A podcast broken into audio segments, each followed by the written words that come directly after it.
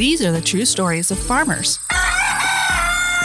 conservationists, sustainable ag advocates, and researchers dedicated to advancing public policies to achieve a sustainable farming and food system in the United States. Find out what happens when people take action and start caring for the land.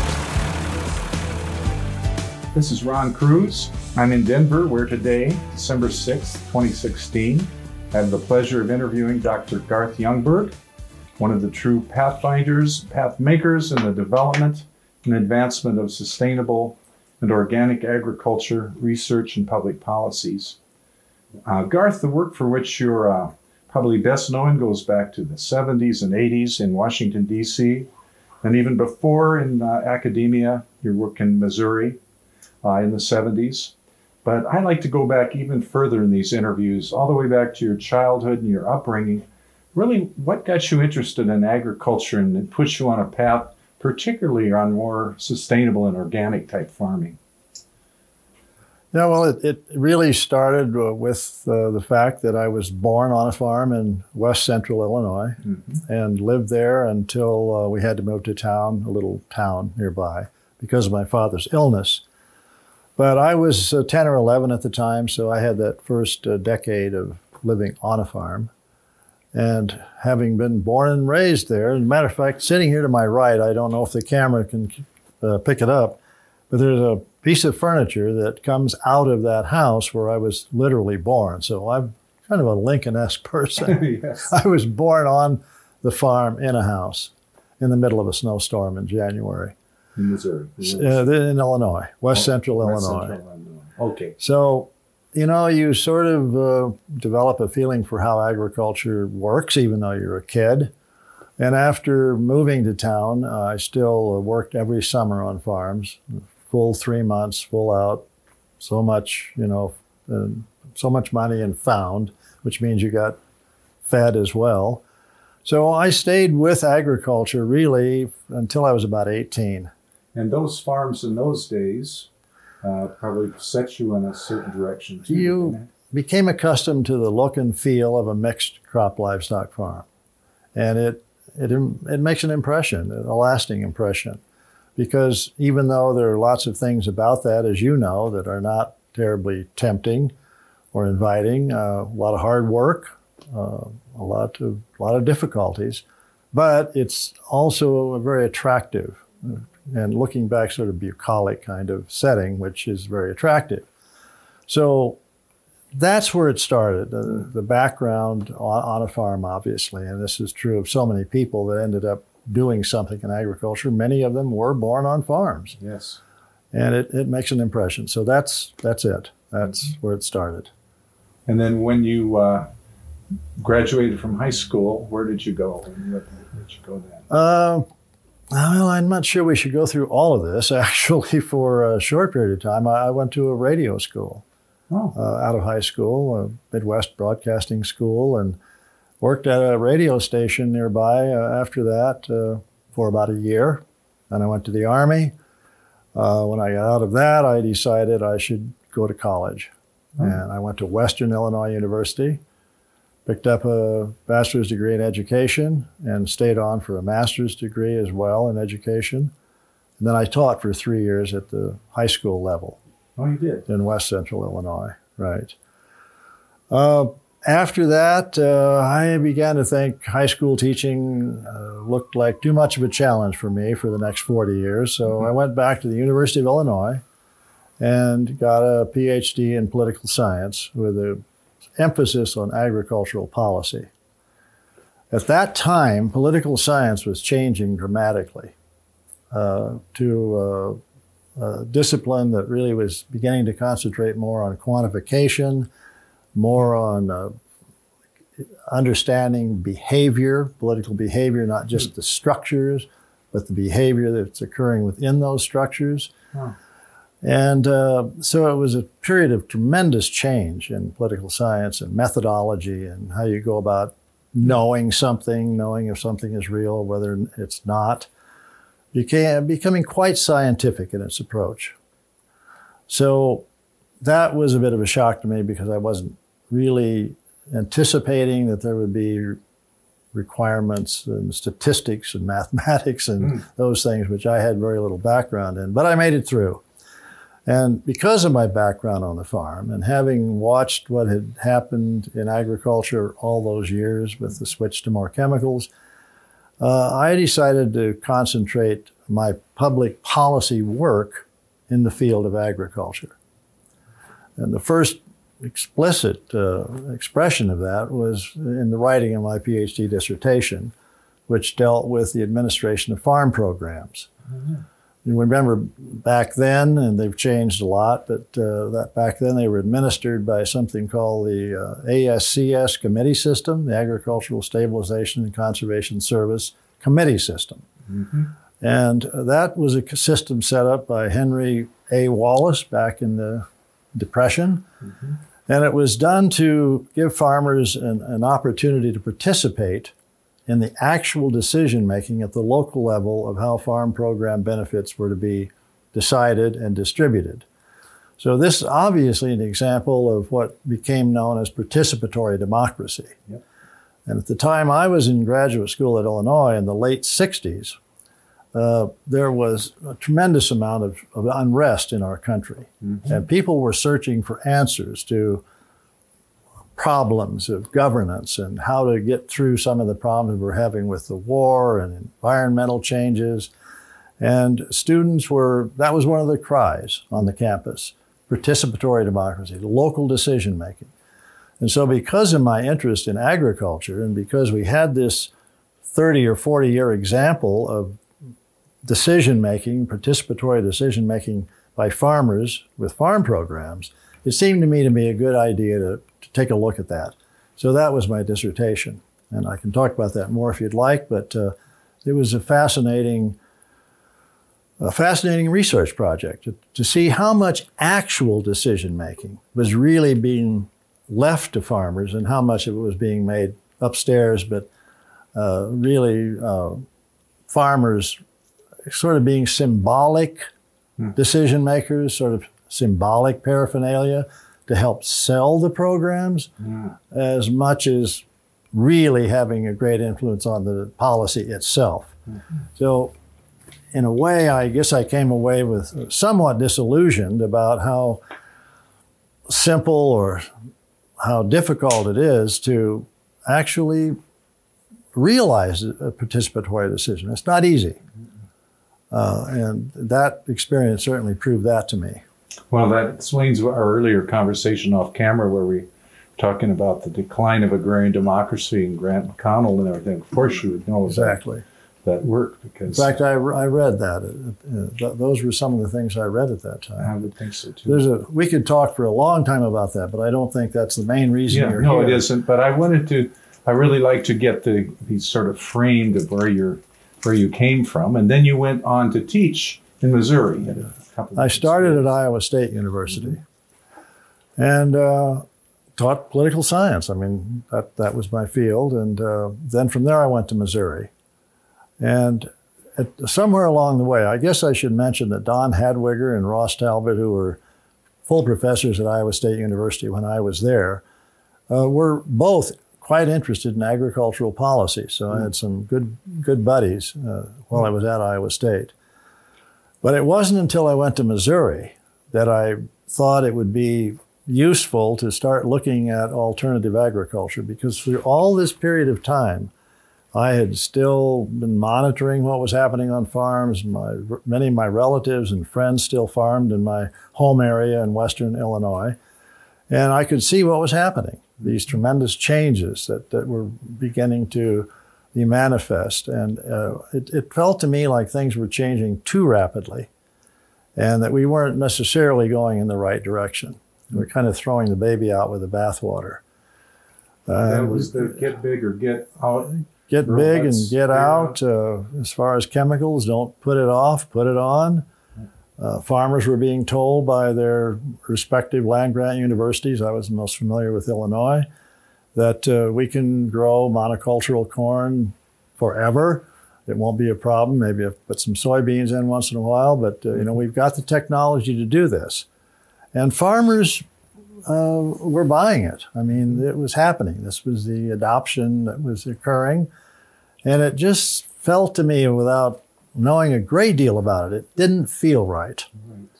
And I, so I started reading about organic and uh, alternative and, and uh, looking into some of the ideas that were out there about how to do things differently. And it occurred to me, wow, this is sort of the way we did it when I was a kid back on the farm, mm-hmm. at least in terms of the uh, broad uh, structures, the processes, not necessarily the uh, machinery or the inputs, but the overall notion of diversity, mm-hmm. crop rotations, uh, having a mixed crop li- livestock system, recycling things mm-hmm. on the farm. These were all things that we did mm-hmm. when I was growing up and that made that initial impression. So when I saw this change happening, and I'd been at the University of Illinois and uh, learned some of this there from interactions that I had with people in ag economics and even agronomy. Hmm. You know, the University of Illinois has some of the longest research plots, the Morrill plots, I think the longest in the United States. Wow. And I walked by them every day. Hmm. And I could see what their treatments were. And this whole thing was sort of, you know, we're going to be able to do things differently hmm. and uh, be more productive. And it just didn't feel quite right to me. Mm-hmm. So when at Missouri, where I had a I was teaching in a smaller university and felt freer to do the kind of research that I really wanted to do, uh, I decided to take a look at alternative agriculture. And I ended up writing an article, I wrote more than one, but one in particular called The Alternative Agriculture Movement. And this was in 1976, I believe it was published, maybe 77 in the Policy Studies Journal. Hmm. And uh, that's the article that someone in Washington got wind of or found out about. And when the department decided to take a look at organic farming in 19, the late 1970s under Berglund, we can talk about that. Uh, they wanted a social scientist to be part of the study team. And I guess they looked around, and I was the only social scientist that had written about alternative agriculture. So I got a phone call asking if I would come in and be part of that study team. Well, and I would say, from what I've read, uh, including some of what you wrote about, uh, that Bob Berglund's had sort of an epiphany with the troubles that were starting to show up with bad over uh, overproduction and low prices in agriculture that were really starting to be a plague in uh, those in the mid to late 70s. He looked back to farms that were na- neighbors of his up in uh, northern Minnesota and thought, hmm, we ought to take a look at how these organic guys are are doing this, and that kind of jibed with what you exactly how it happened. Uh, Berglund gets much the lion's share of the credit, all of the credit really for the fact that the USDA did this study, right. starting in 1979 with the publication in, in 1980. And it's for the reasons you say. This was a period of tremendous economic distress in American agriculture. Remember the late 70s, the tractor tractorcades through Washington.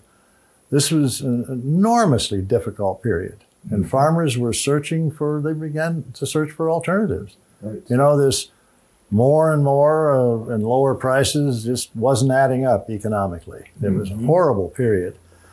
And I think this was when the American agriculture movement started, right? And, and the protest movements, and it was pretty, uh, pretty rough, right? So Berglund landed right in the middle of that in the Carter administration, mm-hmm. and uh, the National Inventory Resources Report came out shortly, well, well about that time, mm-hmm. and uh, pointed out the tremendous problems we were beginning to experience with water quality and soil erosion, et cetera. And he was asked to deal with all of that yeah. at a time of shrinking budgets, too. Yeah. This was also the time of Gramm-Rudman and the, you know, mm-hmm. uh, emphasis on reducing budgets. So, what to do? And obviously, if you're Secretary of Agriculture, you look around, you, well, what can, can we do, really? And one of the things that he fell upon was the idea of looking at organic agriculture to see if there was a way here for farmers, or at least some farmers, to begin to diversify, provide more of their own input costs, mm-hmm. and reduce their use on purchased chemicals and other inputs, and still make out economically. And that fit right into with the environmental constraints that were beginning to show Right. up. So maybe it was a way to begin to address more than one problem at the same time. Right. So in 1979, he commissioned the study on organic agriculture. Uh, asked Anson Bertrand, who was the head of the Science and Education Administration at that time, to put together a study team. And that's what happened, and that's why I got the phone call to come in for a year to be part of it. Hmm. So did you more or less like take a sabbatical and go, I, go to did. I Washington? took a leave of absence. Took a leave right. of absence. And that, of course, Oh. ultimately led to this seminal report that I think you have a Yeah. copy of. this is this is what ultimately came out of it. Uh, I don't know if you, if others that you've interviewed have held it up, but it's I think you're the first one to hold it up and refer to it. It was such an important report. Report and Recommendations on on uh, Organic ag- Organic Farming. Right. And uh, as you can see, it uh, it's not a fancy report. No, I don't know what you call this paper that it's packaged in, but it's not a slick report. no. It was typed up in Jim Parr's laboratory. Right. Uh, using his own uh, secretarial staff. And uh, uh, one of the reasons that we we did it this way is we wanted to make sure that it wasn't an expensive report Yeah. because the resistance to it was incredible, And it immediate and incredible. Yeah, I really want to talk about that. Before we go there, I'd like to talk a little bit about the study itself, how scientific it was. Um, you know, the fact that you went out to something like 69 uh, different uh, case studies, right? Uh, you must have read the report, Ron. You're one of the few It who did. important in my life, actually. That's right. We de- when we had our first meeting in April of 1979, I was flown in to meet the other members of the study team. And frankly, at the time that I went in there to meet them, I wasn't convinced that I was going to take a leave of absence and do this. Hmm. Because from the, the writing that I had done, I was pretty skeptical that or that USDA could was serious about this. Yeah. They were going to do a bona fide, you know, honest look at this. But as soon as I met uh, Bob Papendick, who had chaired the report, a soil scientist from Pullman, Washington, Jim Parr, who had the biological research uh, station at uh, Beltsville, Maryland, which is Yeah. the big, humongous ARS research facility to this day, and several of the other members. And almost instantly, I knew that they were going to do this honestly. That it was going to be a, a scientific look right. and not a whitewash or not something quick and dirty. Right. And actually, one of the administrators at that time suggested that off to the side, well, you guys just do it quick and dirty. It's okay. This this can't be serious, you know. Oh, You know, there's a lot of resistance at lower levels of bureaucracy Yeah. to the people on top. And I, Berglund was serious, but you know how this this goes. too shall pass. this too shall pass. Right. But uh, I was convinced they were they were going to do a good job. They were leading scientists. They had tons of credibility. So that's when I signed on, and that was in the spring of '79. We started in June of '79, and that summer and fall we did the 69 on-farm case studies all around the country, all six, uh, 10 production regions. Had a rather uh, comprehensive uh, interview schedule that we all followed with each site. And when possible, we were accompanied by a, a, uh, county extension agent from that area. Oh, yeah. Not always, but when they would be willing to go, we went with them. And uh, really, the, that's why the study came out the way it did, I think. It, it was a reasonably positive report. And then you went to Europe and Japan. we also Some did of you that. did at least, Yes. right? To also look at more in countries that have been having probably more established uh, Exactly. organic. Three of us went to, uh, three or four of us uh, did a tour of organic farms in Europe, Mhm, uh, Switzerland, Germany, and England. mhm. And then one member of the team went to Japan. Ah, But uh, mostly it was US based, and it's uh, a report that we characterize as being cautiously optimistic. We didn't come back and say, wow, this is the answer to all of our problems in agriculture. Let's throw everything else out and just do this. That's not what the report's about at all. no. But it did conclude after looking at these studies and seeing how successful these producers were that this is something that deserved a look, uh, uh, some research uh, dollars and some education dollars. So the report includes 10 pages of research and education recommendations. So, with that finished and the report published in 1980, I was asked to stay on and follow up to the report, to coordinate a research and education follow up to the report. Okay. so that's why I ended up staying, where initially I just planned to go there for one year and help write the report. Well, and then the report, I think, was only out about four months before the administration changed and Ronald Reagan came in and brought in John Block That's right. from Uh, Illinois. You're quite an historian, Ron. That, that's exactly how it was. This was published in July, I think, of 1980, and of course the election was in November. And the uh, gentleman that uh, Ronald Reagan appointed, John Block, a corn and soybean hog farmer from Illinois, had a totally different view of organic agriculture than had Bob Berglund. So it wasn't long until signals began to come down that uh, this uh, report uh, didn't have much of a, much of a future. Uh, I don't remember the dates, but uh, uh, John Block did make a speech at a major gathering of uh, conventional agriculturalists that there would be no follow up to this so called dead end organic farming report that Berglund had put out. So, uh, f- uh, fairly early on, I felt that I sort of had a target on my back because I was the organic farming coordinator, and here's the Secretary of Agriculture saying this is a dead end. Uh, so, and it, it turned out to be that, at least for a while. I understand when reading uh, earlier preparation for this, they they cut back your organic work by half, and then a year or so later, they actually X'd you out entirely, right? The, the position was eliminated. Yeah, Uh, in what, what the government calls a reduction in force. yeah. The net result for me was that I had two weeks to depart the Beltsville campus and find some other activity. Yes, and I before we go on to that activity, which I really want to go to, you know, I've talked to other people. I'm thinking particularly of Roger Blobaum, who's been so involved and continues to be involved in organic agriculture. There's Right. no more adamant ally for organics than, than Roger.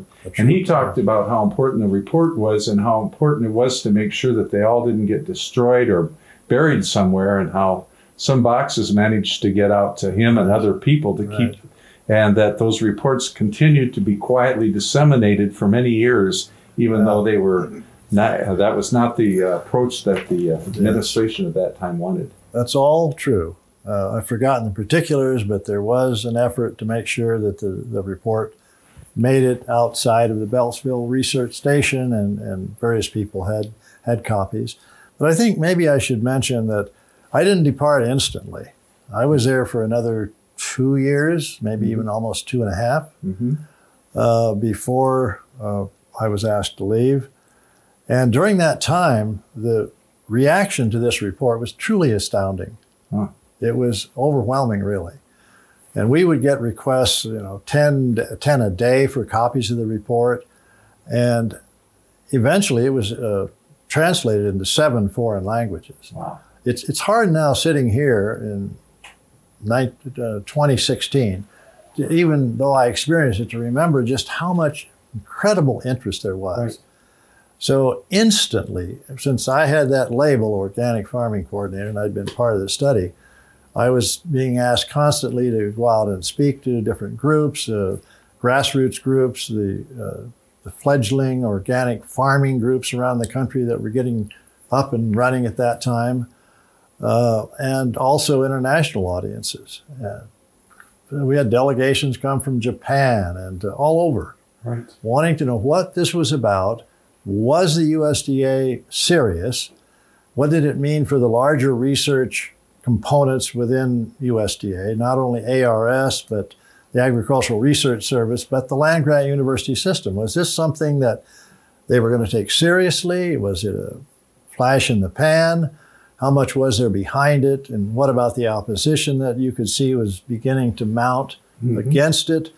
So there was uh, a no end of work to do just to try to respond to the interest. And that included uh, groups that hadn't necessarily been involved in agriculture before, but who felt that from an environmental standpoint, we were going the wrong way in agriculture, but really didn't know what to do to stop the trends that were underway. I think Environmental Society would be one. Pardon? Audubon Society. The Audubon Society, Exactly. all of those, Yeah. there were scores of them. right. And still are to this day. Mhm. But at that time, they yes, they had an interest in it, but they weren't sure what it was about. Mhm. They weren't sure if it really was credible, whether it was doable to farm this way. And so there were lots of work involved uh, working with those groups, speaking to those groups, and trying to uh, reveal what this report said and what the research uh, might suggest could uh, come from it in the future if adequate resources were put behind it. Right, right. And I think that I'm looking also at some notes here that in, in 81, this book, uh, uh, this report called A Time to Choose came out too, Yes. which was had an almost similar fate. And it talked Yes. about uh, the need for more research in this area, which of course, The Time to Choose was the major study, again, uh, that was published under uh, the uh, impetus of Berglund, Right. Bob Berglund, and this one dealing with the structure of agriculture. Mhm. Because at the same, this is a little bit complicated. It's hard to knit this together, but at the same time, uh, it was becoming obvious that we were having problems with the environment and water quality and soil erosion.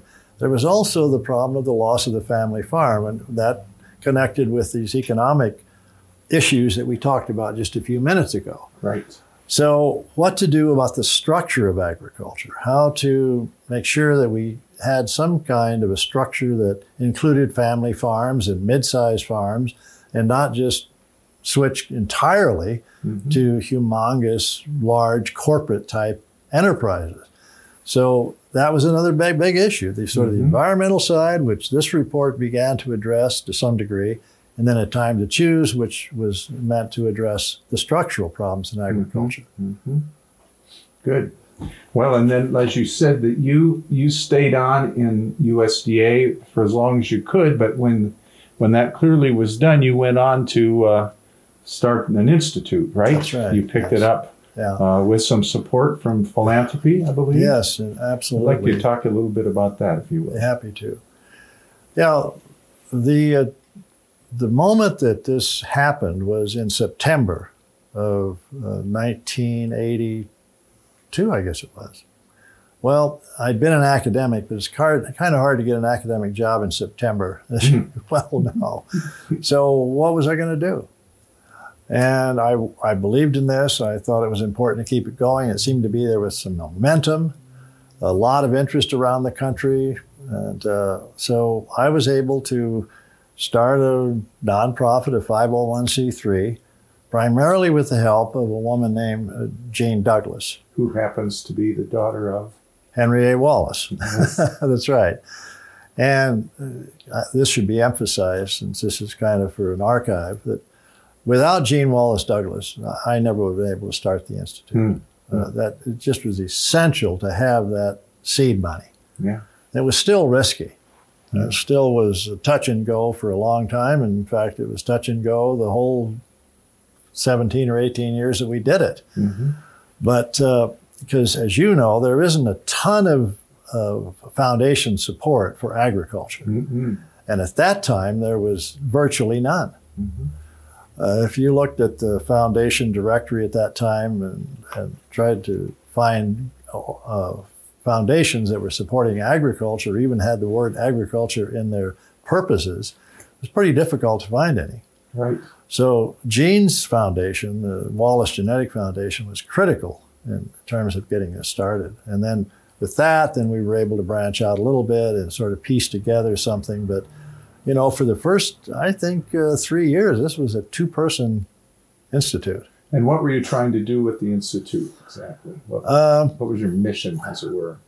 my experience of having been the coordinator for three years, I guess, traveling to scores of land grant universities giving speeches all over the country, really. Uh, I had been fortunate to perceive or know that there were lots of scientists on these land grant university campuses who believed we were going overboard with chemicals and monocultural agriculture and concentration in animal production and so forth. They just they just felt it. Mm-hmm. Many of them grew up on farms like I grew up on. Sure. So it was easy for, you know, to be sort of find these people and relate to them and they could relate to what we were trying to do. So I knew that the base of, of science, the potential for scientific support was out there. But at that time, this whole uh, issue of organic agriculture was so suspect in the conventional community uh, that most of these scientists were still in the closet. Yeah. They just to didn't dare come out. Right. So I would go someplace, and I've been to the University of Minnesota several times, and uh, where you're from now, and where this archive is being created. Mhm. Uh, but and many many other places, and always after the talk, there would usually be a pr- pretty good audience for the for the talk, because a lot of people there. Who is this weirdo coming out here talking about organic farming? You know. Right. But then after the talk, most of them would leave, but there'd always be a handful come up. And they would want to say, you know, we're, we're interested in this. And we, we, if we could get some money, we would start some trials or we'd do something. Mhm. So, because of the USDA experience, I was pretty confident that if we could get an institute started that looked at the science and concentrated on the science, that maybe we could make it. Mhm. So that was the emphasis from the beginning and really throughout. So I, remember also, that. yeah, hold it up there. well, yeah, I could, because some Yeah. people viewing this won't remember it, but we were able to start this journal. Uh, I think this this is the first issue. It was published in the winter of 1986, and uh, this this was our our main, uh, really our main focus was to try to uh, provide an outlet for peer-reviewed research on alternative, low energy, organic, sustainable type systems, call them what you will. But we chose to call this journal, in fact, our first institute was called the Institute for Alternative Agriculture, Mhm. Because we thought that was a good umbrella term Mhm. to include organic, which we certainly supported, and but but other approaches that, Mhm. that like to uh, march under different titles and different symbols and so on. So that was why we chose this, and, and it's kind of interesting. I don't know if you have time for this, but uh, in this first issue, I actually wrote a, the initial uh, article called "Why Another Journal." Mhm. And can't go into it here, but it was, I tried to explain that we were sort of on the cusp of something here. This was kind of a turning point, and we needed this journal so that bona fide scientists, PhD scientists, good agronomists, entomologists, the whole spectrum would have a place to publish their work if they wanted to go in this direction. And also, we make a big point out of the fact that this is an interdisciplinary journal Mhm. because this was stressed in our initial report uh, from the USDA that in order to understand these organic systems, you had to have interdisciplinary teams, interdisciplinary work. Because no one, the very nature of the systems, the way the interactions, the biochemical interactions and the economics and all the rest, marketing and so on, required interdisciplinary research. So And just this to was emphasize that for me, that I remember, you know, I was working with the Land Stewardship Project in Minnesota at that time, which was one of the groups that popped up, and that's where we we first connected. And I remember that's coming out very well, and how important it was that it was this referee journal. I mean, it could it could survive attacks because it was so clearly uh, peer reviewed and, and refereed, and that was so important. And the idea of interdisciplinary was so important too. And that was one of the difficulties that faced in this. So much of the research, as you know better than I, was uh, done with this reductionist view of focusing in on one crop or one part of one crop. And, uh, and that's the way you grew and thrived in the land grant system Yeah, for the most part. So finding some people that were willing to look at it interdisciplinarily Yeah. Was a very, a very significant. Uh, even though they may have believed this and wanted to do it, it, it's not simple to do it. No. And it still isn't simple. Even now, what, 35 years later, 36 years later, whatever it is, there are still difficulties in, in having, uh, getting enough funding for truly interdisciplinary programs, even if they're not organic, just anything interdisciplinary, because it changes the way research is planned and administered, and it's quite complicated. Right. And you have scientists that have PhDs in plant pathology. That's what they know. They know plant pathology. Mm-hmm. And they want to publish in plant pathology. Mm-hmm. And there are journals for that. So to get those kinds of folks to say, well, let's put a team together and look at plant pathology and agronomy and, you know, this plant breeding and everything to look at things in a holistic way is very, very difficult. Yeah. Uh, part of it's bureaucratic. It's Mhm. not necessarily a sinister. It's just difficult to make these things happen. Mhm. So that's that's why we started it, and I, I'm happy to say that it survived. It was diff- very difficult, but it did survive. And today, I'm jumping ahead a little bit, but Sure. uh, when I uh, decided to retire in, uh, I guess, 1999, uh, we were able to uh, merge our institute with Winrock International, which was a much bigger nonprofit, and I'm sure most people have heard about it. And we were able to place the journal with uh, Cambridge University Press, which is the where it's published yet today, and so the journal is still ongoing. Right. So very happy about that. Right. And then that has some international aspects to it too. Yes. It, it gradually evolved to where the work was becoming uh, more international in scope. Uh, more international scientists wanted to publish in the journal, and uh, it sort of evolved that way. Although it started out initially to be primarily a U.S.-based uh, operation with emphasis on the land grant, and ARS scientists or scientists from the Economic Research Service too. hmm And I remember, you know, there brought to mind other important things that were going on on, on the landscape as well. I think about the uh, work of Rodale with uh, what became called the Practical Farmers of Iowa that still goes and doing wonderful work today. Right. Back in the late 80s up through about Robert Rodale's death, I think in 1990, they were doing some very important research and linking into some of what you've been doing. Well, that's that's right. I'm glad you brought Robert Rodale up because you know he deserves uh, much credit for kind of putting this whole issue on the agenda. right. Uh, the problem with Bob Rodale, one of my good friends, uh, the tragic death in an automobile accident in 1990. He was in uh, Moscow actually, Yeah. trying to start uh, the New Farm magazine over there in Russia. So he was a dogged uh, proponent of this and Right. had enormous influence. And he was a great guy. But, and I think if he were sitting here today, he'd agree with this because of the work of his father, J.I. Rodale, there was this image that organic farming, uh, Rodale style, was a little bit kooky and a little bit strange. Right. Uh, and so scientists were somewhat standoffish. Uh, Mhm. Bob realized this. And about the time that Bob Bergland was deciding that we should do something uh, in USDA to, you know, bring this forward and really take a look at it, an honest, objective look, Bob Rodale was uh, saying pretty much the same thing. That, uh, you know, organic gardening can only go so far if we're going to get this to the farm level.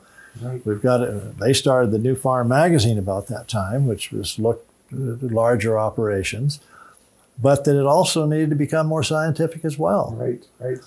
So one of his important decisions was to hire a, a scientist by the name of Dick Harwood, uh, who fully credentialed, you Mhm. know, agronomist, horticulturalist, I think, actually more so than, a, but anyway, a fully credentialed scientist Mhm. to come to uh, the Rodale uh, Research Center and set up these uh, farm trials. And it was done properly, according to all the scientific, uh, you know, requirements. And uh, that really opened up the eyes of some folks at USDA, Mhm. no question about it. At about this same time, And the way it was extended, you might say, through the work of uh, things like the practical farmers and to a certain extent land stewardship project to where they would have these open field days where farmers could come. Yes. And so it had influence on the way farmers were. Uh, that was another one of the threads that uh, was so important. It, it wasn't just science, uh, just the land grant folks doing research, but getting farmers involved. And you know, one of the more effective groups, well, there were a lot of them, and they all became very effective. But in the mid 80s, the Practical Farmers of Iowa made quite a, an impression on Right. folks. Right. And there's a story behind this that uh, I don't know. Oh, we yeah. have time constraints, but uh, the decision to call it the Practical Farmers of Iowa Mhm. was an elaborate one that involved a lot of discussion.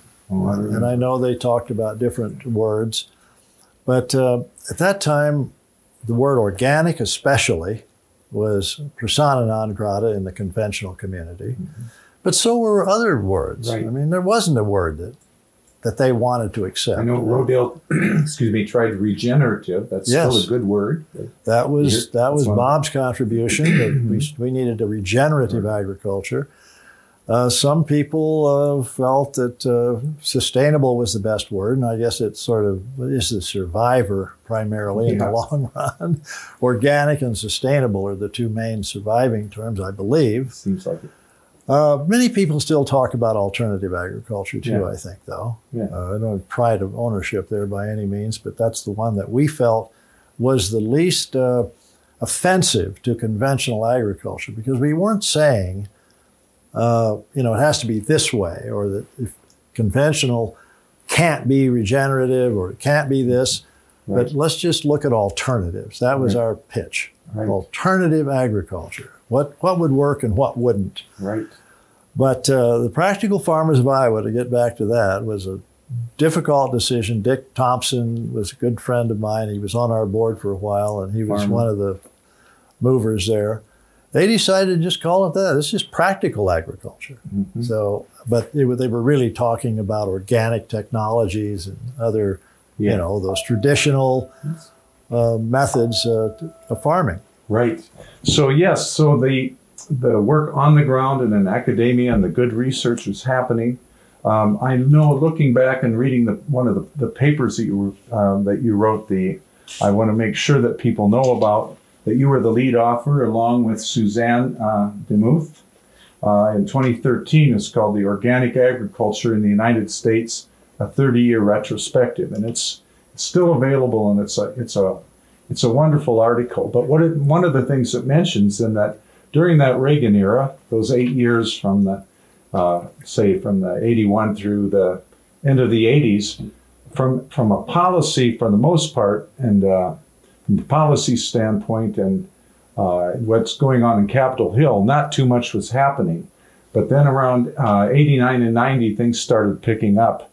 And uh, with the things like the Organic Foods Production Act, and I'm sure you uh, remember that era that ultimately then kind of brought organic back into the dialogue around a particular thing of this is a food we're talking about when we talk about organics. I, I thought you, I just wanted to bring that Yeah, we, we do cover that in uh, in that article, Right. which I co-authored with Suzanne DeMuth, Yes. who is a tremendous researcher and a colleague. It's a great she lives- article. She lives in, in New York now, but uh, we collaborated. You can do that these days with modern technology.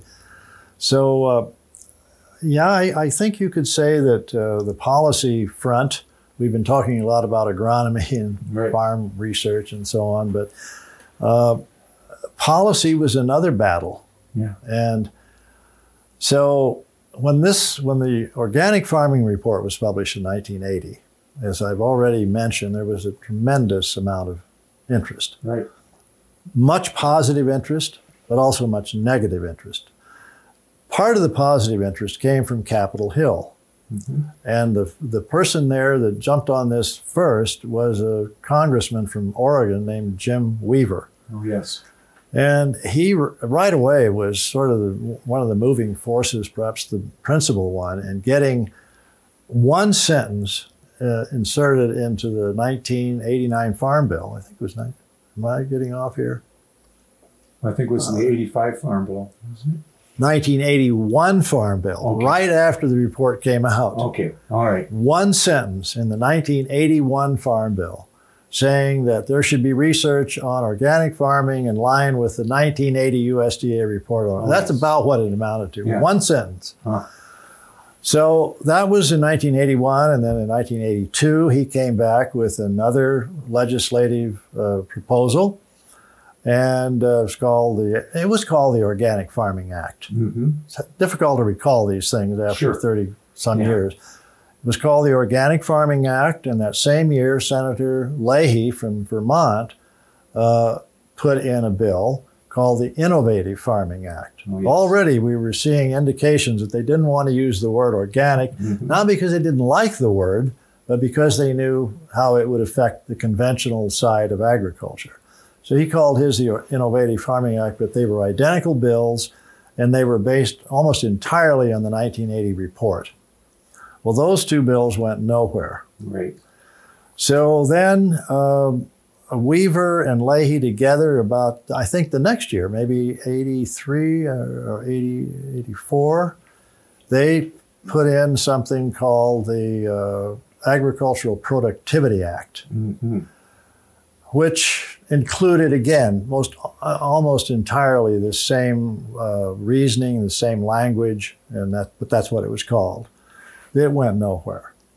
But by 1985, the 1985 Farm Bill, they were able to get some language in that, Mm-hmm. which then later on, I don't want to go into too much of this. I realize I'm overdoing it here No, a little. I think, but Yeah. that later became the so-called low input sustainable agriculture program or the LISA program Mm-hmm. which was included in the 1985 Farm Bill. Right.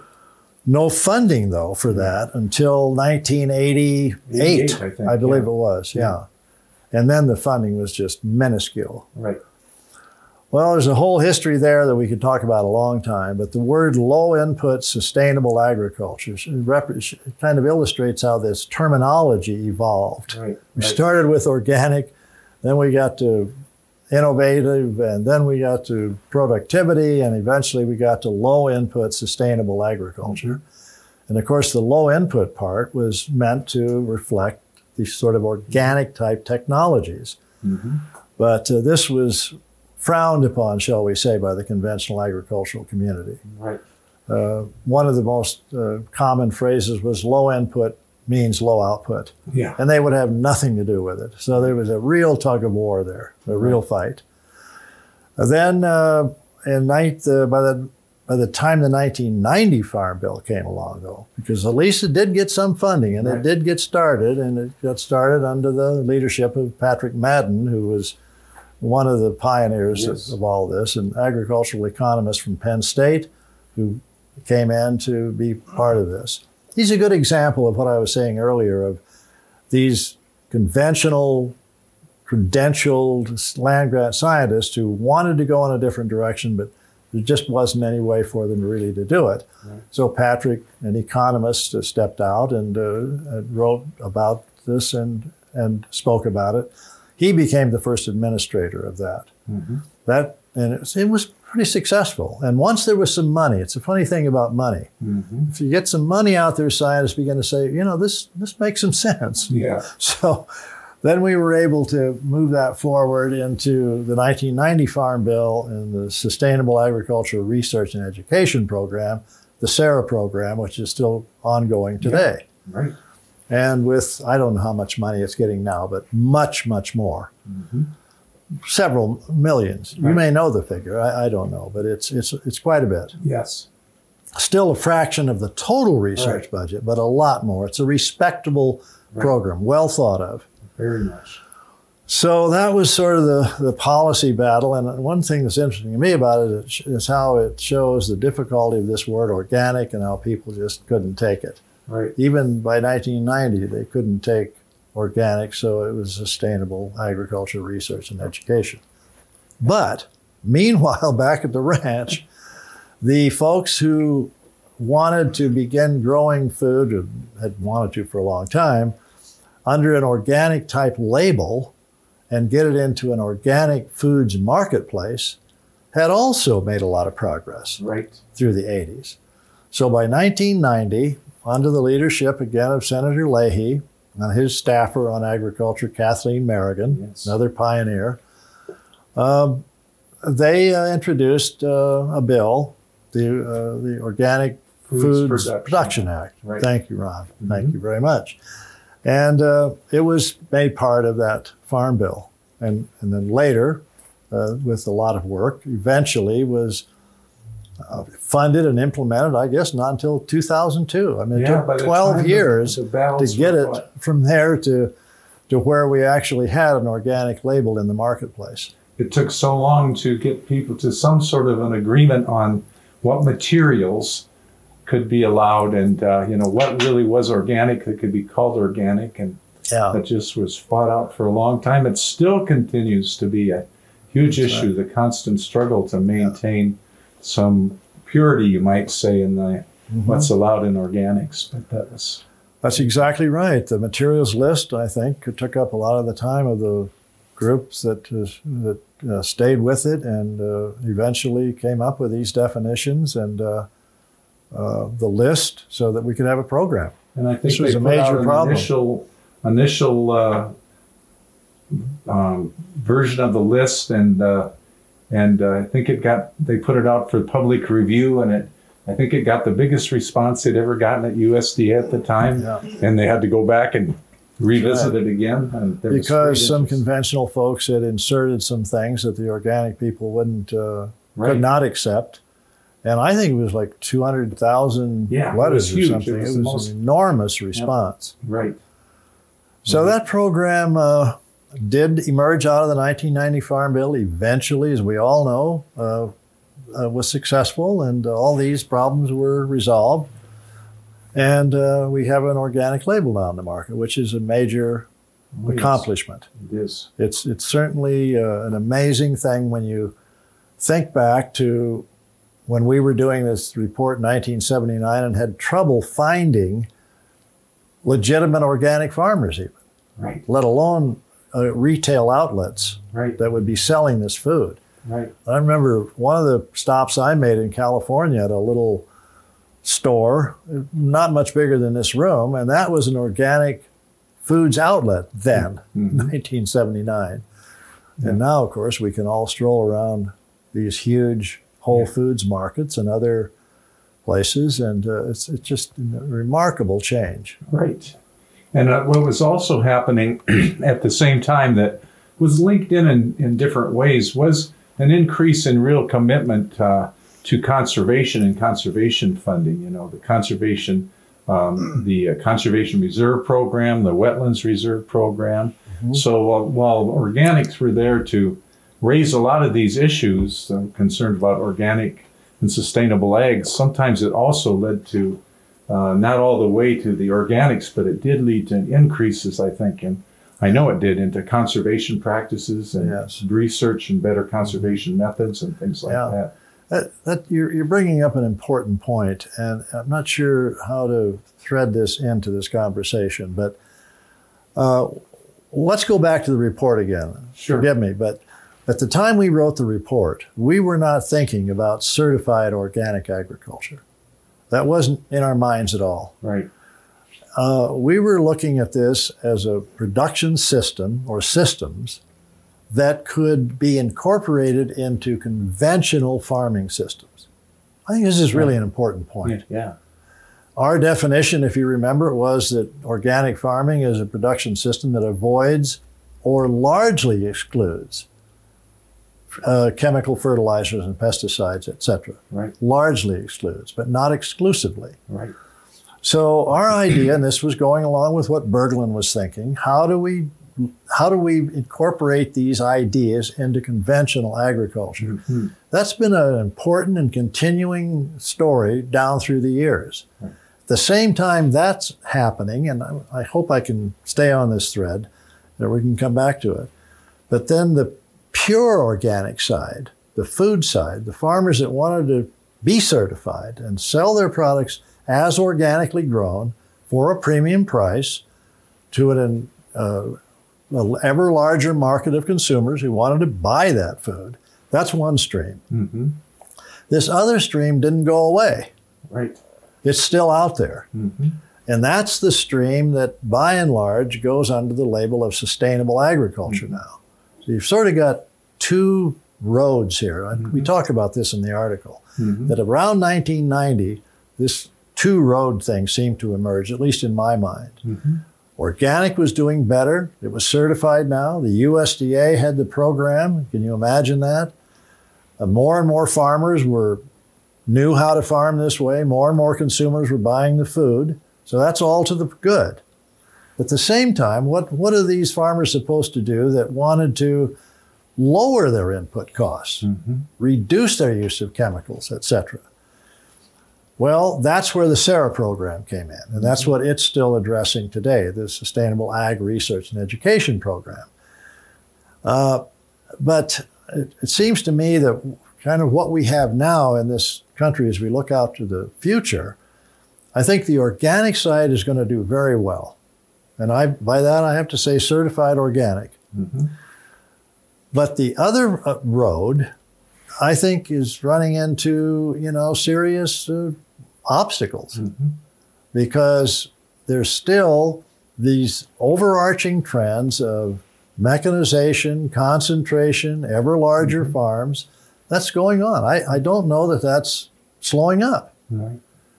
So. So, so these farmers somewhere in between that are benefiting from the SARE program and are farming more environmentally sound and doing things that way, uh, I wonder how they're doing these days. And I mean, I don't know because I'm retired now. I, I haven't followed it, but I think that's an, uh, an area that needs to be looked at because is the impetus there to really go to that next level with those farmers? right. and those folks that are just concerned about the environment. Mm-hmm, mm-hmm. Because organic per se is a very tiny part mm-hmm. of the overall food system, mm-hmm. especially if you look at the land involved. So even though organic practices may be the ideal way to go in terms of conservation, soil erosion, and all the rest, if it's only being applied to one or two percent of the crop and pasture land in the United States, that's not a very big chunk of the overall picture. So I worry a lot about that. And I Yeah. think there are real obstacles to moving that other track forward. Right.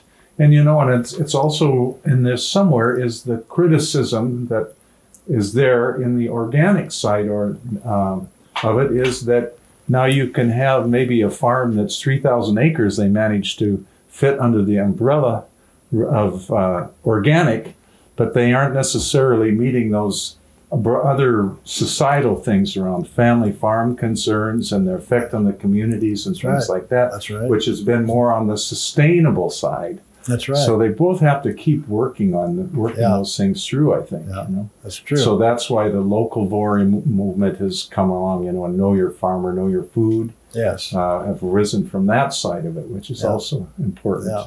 And that's all extremely positive. right. Uh, I really want to emphasize that. Yeah. That I believe that, and I, I know you do.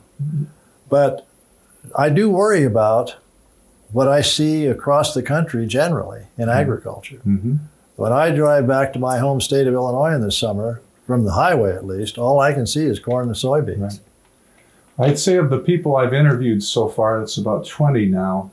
Almost everybody expresses something like that when we get towards the maybe the end of our discussion. You know, well, here's our we made real gains, but you know, looking critically at where we're at, the structure of agriculture and where the big money is and where a lot of the research and everything continues to go is still driving that what might be called an unsustainable or if you're kind about it industrial vision mm-hmm. for it and the question is is how long really can those two exist almost side by side or can they really it's really Yeah. pretty questionable Yeah. whether they can but that's a real challenge for the for going forward It is. And uh, as much progress as organic per se has made, conventional agriculture, I think, still kind of is not excited about it. no Uh, they still see it as a niche, right a little tiny, funny thing off to the side here. And they don't see it as a way to produce a sustainable agriculture. No And one of the ideas that sort of slipped past us here, I think, is that this word sustainable, what does it mean? Uh, you may know what it means, but I still don't. and it bothers me greatly. Uh, so you see situations. Uh, are you familiar with the Leonardo yes. uh, Academy and their efforts? And I'm not sure where they are today, but I know a couple of years ago, most of the conventional ag people that they had attracted to that dialogue withdrew from the process. Mm-hmm. And afterward explained why. That, you know, as far as they were concerned, the folks involved on the organic side were not qualified to talk about a sustainable agriculture. Hmm. That this set of technologies, there's still that old idea that it's backward looking, can't produce sustainable agriculture, can't feed the world, mm-hmm. can't feed the uh, 8 billion people that we're going to have on this planet by 2050. And I'm sure you know about the efforts that are being made uh, mm-hmm. by Farm Journal and their new foundation to uh, promote approaches to agriculture that can indeed feed the world by 2050, 8 billion people. And it's very clear in their literature that they're not talking about alternative agriculture or organic agriculture. None of those words appear. Theirs is the approach, according to them, of a sustainable agriculture, meaning one that can do that. The sort of the definition is feed the world yeah. by 2050. And in all of their literature, and believe me, I've looked, especially when we were writing this last article, for any kind of words or indications that they want to incorporate these alternative ideas into that model mm-hmm. that would really allow us to feed the world by 2050. Mm-hmm. And I don't see it. No. It's all big, it's all c- commercial, it's all chemicals, it's all these new inputs, it's biotechnology. Those, in their view, are how we're going to feed the world. And it distresses me because, you know, maybe that is the main way to feed the world. I'm not going to argue that here. But to dismiss all of the uh, potential contributions of small scale farmers, if they had modern technologies and the modern science and the mar- modern marketing, etc., that goes along with, could make a big contribution. Mm-hmm. And it's sad to me that we don't include all of it. Why does it have to be one or the other? Right. And this has been a battle that I experienced the whole time that I was involved in this full time. Why does it have to be one or the other? Yeah. Why can't we try to look for the best set of technologies overall to feed the world if that's what our goal is, and it obviously has to be one of the goals. Uh, and I, am I'm, I'm sad about that. I think that's a, a missed opportunity.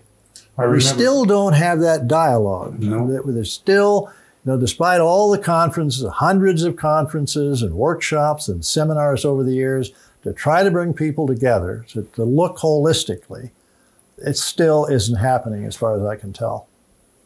Yeah, I'm afraid you're. I think you're largely right. I think about going back to um, another man I have so much respect for, Marty Strange, who was a co-founder for the Center for Rural Affairs uh, back at the times we were talking about in the 70s and 80s, and wrote a book called Family Farming.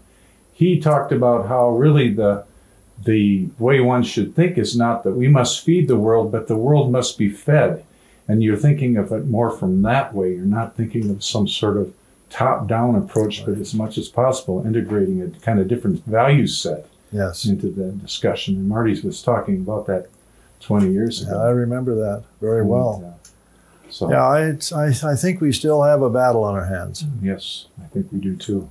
This has all been very, very interesting, and I think we really covered a lot of very important territory, and I really appreciated this last part of the discussion where you talked about really the challenges that really still are there for us. Thanks to all the progress that's been made, but some of the big challenges that still need to be uh, taken on going forward. So thank you for that. Can I, I just uh, hop sure. in quick? I think the, the main uh, obstacles, as far as I'm concerned, have to do with this word sustainable and how do we really define it and make it real mm-hmm. because it's just a foot, political football now, as far as I'm concerned. Mm-hmm. It's no one knows what it means, and if you look, you can look through the literature, you can look through this uh, report that was put out in, in 2010 by the National Research Council, the Board on Agriculture, and you see the definition of sustainable. And these are the best scientists in the country, mm-hmm. and it doesn't get us very far down the road. to knowing what is really sustainable, what are the technologies that are going to give us a sustainable agriculture. We're still grappling with that. And as long as we don't know, that means the conventional side can put forth its definition with just as much legitimacy as the organic side can, mm. because we don't have an agreement. The other obstacle that has to be fought through here is the one of farm structure, which we've mentioned, and the incentives that continue to propel us in this ever larger, more concentrated kind of agriculture. Mm-hmm. And uh, the third one is research. I mean, we started on research. Yes. And trying to get the research dollars out of a, a Congress that's tied often to commodity interest and specialized research programs is extremely difficult. And you're going in there even as a wheat researcher. And I saw this firsthand when I was at Beltsville. A wheat researcher trying to get wheat research dollars away from a soybean guy, that alone is hard enough mm-hmm. with constrained budgets. And then you come in from some other place and a- asking for interdisciplinary research with all that's involved and the complications of making it work very difficult. So I think those three things are serious problems that, that we have to deal well, with. Well, I know the National Sustainable Ag Coalition, which is a really important part of why I'm doing these uh, interviews about how it evolved and the work it's been done. And it was an, uh, I think your institute was a member and has definitely been an ally over, over the years research continues to be something that's just at the heart of its agenda, trying essential. to get those research dollars there, and uh, it'll lead to all sorts of wonderful. Uh, and it changes. comes at a time when so much of our society seems to be skeptical of, of researchers. That's Look true. at global warming. Yeah. I mean, it's not real. The scientists are just doing it to gin up research dollars, Yeah. right? I mean, I don't believe that, but that's that's a problem. That for some reason society seems to have slipped into a time when science isn't respected uh, and accepted as the way it used to be, and I think that's extremely unfortunate. Yeah, I do too. Well, as I started to say, I would like to go backtrack just a little bit since so much of what I'm trying to accomplish with these interviews is around who are these people that were involved in this, were the pioneers and had the nerve and the wherewithal to take on on these challenges. Um, I'm thinking about one of the rewards you got along the way and came along, I understand, at just the right time was a MacArthur uh, fellowship back around what 1990 89 90? 1988. 88 I remember it well. and uh, how important it was to the institute i'd like you Yeah. to talk a little bit about that Yeah, well, the MacArthur program is one. Uh, most people are familiar with it. Uh, each year, a certain number of fellowships are awarded. Uh, commonly known as the genius Grants. yeah, that's you know, i'll say it present company accepted for certain. But uh, you don't know you're uh, being considered, and suddenly the telephone rings and you're being told that you're going to have this little pot of money. Well, it comes over a five year period, not all at once. So it was a wonderful thing. Uh, it, it gave me a boost personally because at that point we'd been, I guess, struggling would be the right word to keep the Institute going. And it came at a time when uh, uh, we were somewhat at a psychologically low point, I think you could say. And it was extremely important to kind of not only give me a boost, but I think the, the Institute, the employees that we had at that time, uh, allowed us to kind of take the next step because we were still quite small in 1988. I mean, we were only five years old, I guess, at that Yeah. time. Roger Blobaum had worked there for a while, and uh, we had uh, several consultants, but full-time employees were only three, three, I think. Huh. If you can imagine that. And uh, it allowed us, it gave the uh, employees, it gave me, it gave our board a boost. And it wasn't too long after that that we sort of took the giant leap and uh, decided to create a real bona fide policy studies program. And, you know, we put out a number of pu- publications and we were able to ramp up our seminar series. We were able to establish a visiting scholar program. We had several professors and researchers come in from land grant universities and spend some time in Washington to do things that they couldn't do at their home station. Uh, so I think uh, it, it was critical. Uh, it just it gave everybody a sense that there's somebody out there recognizing agriculture, a, a big foundation recognizing agriculture, because this was the first fellow MacArthur Award in the field of agriculture. Oh, it was. Yes. Hmm. And people said, mm, oh, agriculture, you know, and I think some of the environmental groups around Washington uh, were aware of this, and it, it lent a certain uh, legitimacy, I think, Absolutely. to what we were trying to do. Very good. And then on the again, kind of on this personal track, then you stayed with the institute until when? Uh, I guess uh, I left there in uh, about 1999, I think. Okay. Moved to where we're sitting now in, in Colorado that year, but I continued to work half time Oh. uh, until I retired. uh, When I another three or four years later, Oh. uh, and be, but before I left, we were able to merge the institute with this Winrock International uh, organization. So the staff Yeah. went over there and continued the work. The journal continued with uh, it being located uh, Cambridge University, but still it was being handled through there. And I continued to work here on the journal after I Oh, moved out that's what I thought. So even though you moved to Denver, yes. you set up an office in your home or whatever, and I traveled quite a continued to work on the journal and our monthly newsletter and some fundraising for another three or four years. And you did a lot of public speaking too. A lot of public speaking. Good. Yes. Yeah. Uh, also, one of the things that drew me to this area was the fact that right up the mountain here we have the Keystone Center. Oh, And at that time, and I'm not sure what they do now so much, I think they're still doing some of the same things, but one of their big uh, programs was bringing people together, conveying large meetings of 40, 50, 60 people oh yeah. maybe even more at times. They would bring disparate groups together, disparate spokespersons to try to come together, look at a problem, and find some kind of consensus and issue a report. So I worked for them part time for a while after I got here. Oh, did you? And that was going to be something that I planned to do for quite a while. But they ran into some difficulty around that time, and uh, I don't recall the specifics, but uh, it just wasn't able to continue very long. Not nearly as long as I'd wanted it to. Oh, I see. Well, I'm I'm glad you've been finding time now to enjoy your just retirement and doing whatever else you wanted to do, but also appreciated that you stayed in it enough to uh, for sure to come up with that excellent paper that I referred to. Thank you. The, it's called Organic Agriculture in the United States, a 30 year retrospective. It's easily found on the web.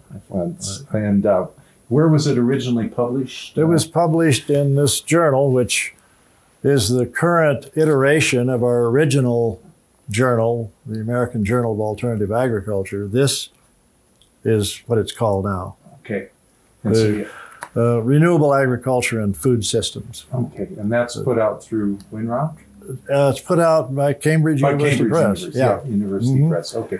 I wanted to make sure people could find it if they went looking. The for it. editor now is, is Rick Welsh, who's at Syracuse University and, and was an employee of ours at the Institute uh, for, for several years. Ah, great.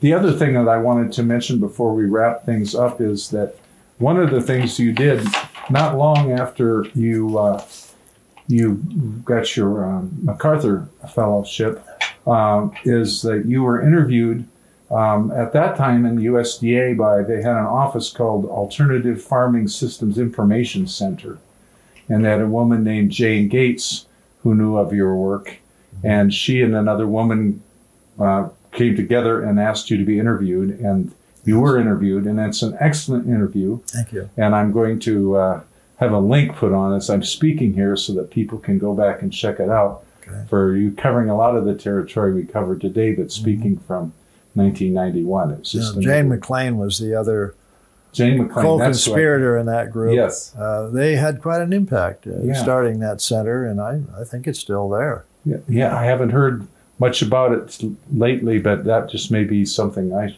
I In fact. Suzanne DeMuth, my co-author on this article that you've mentioned, worked there before she came and worked at our institute. Oh, is that right? Yeah. Yeah, there's many very interesting interviews of other pioneers Right. uh, Like I think of Willie Lockeretz is on there, for example. Mhm. So I urge people to to check that out as well. I should have mentioned Willie Lockeretz when I was talking about our journal because he was our first technical editor. And he's another one of those essential persons in all of this. Right. Going back to his work at Washington University with Barry Commoner and really putting out some of the very first scientific research on productivity and uh, organic systems. This has been part of the National Sustainable Agriculture Oral History Archive, produced by Ron Kroese, available on the Minnesota Institute for Sustainable Agriculture website. The podcast was made possible by the Center for Rural Affairs.